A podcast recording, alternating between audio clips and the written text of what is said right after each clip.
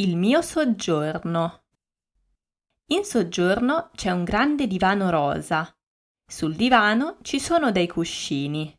Accanto al divano c'è una poltrona e dietro alla poltrona c'è una pianta. Davanti al divano c'è un tavolino. Il tavolino e il divano si trovano su un tappeto bianco.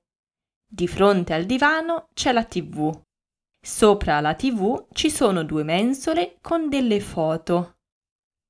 A destra della tv c'è una grande libreria e nella libreria ci sono tanti libri. Ci sono anche due finestre con le tende rosa. Tra la libreria e le finestre c'è un camino.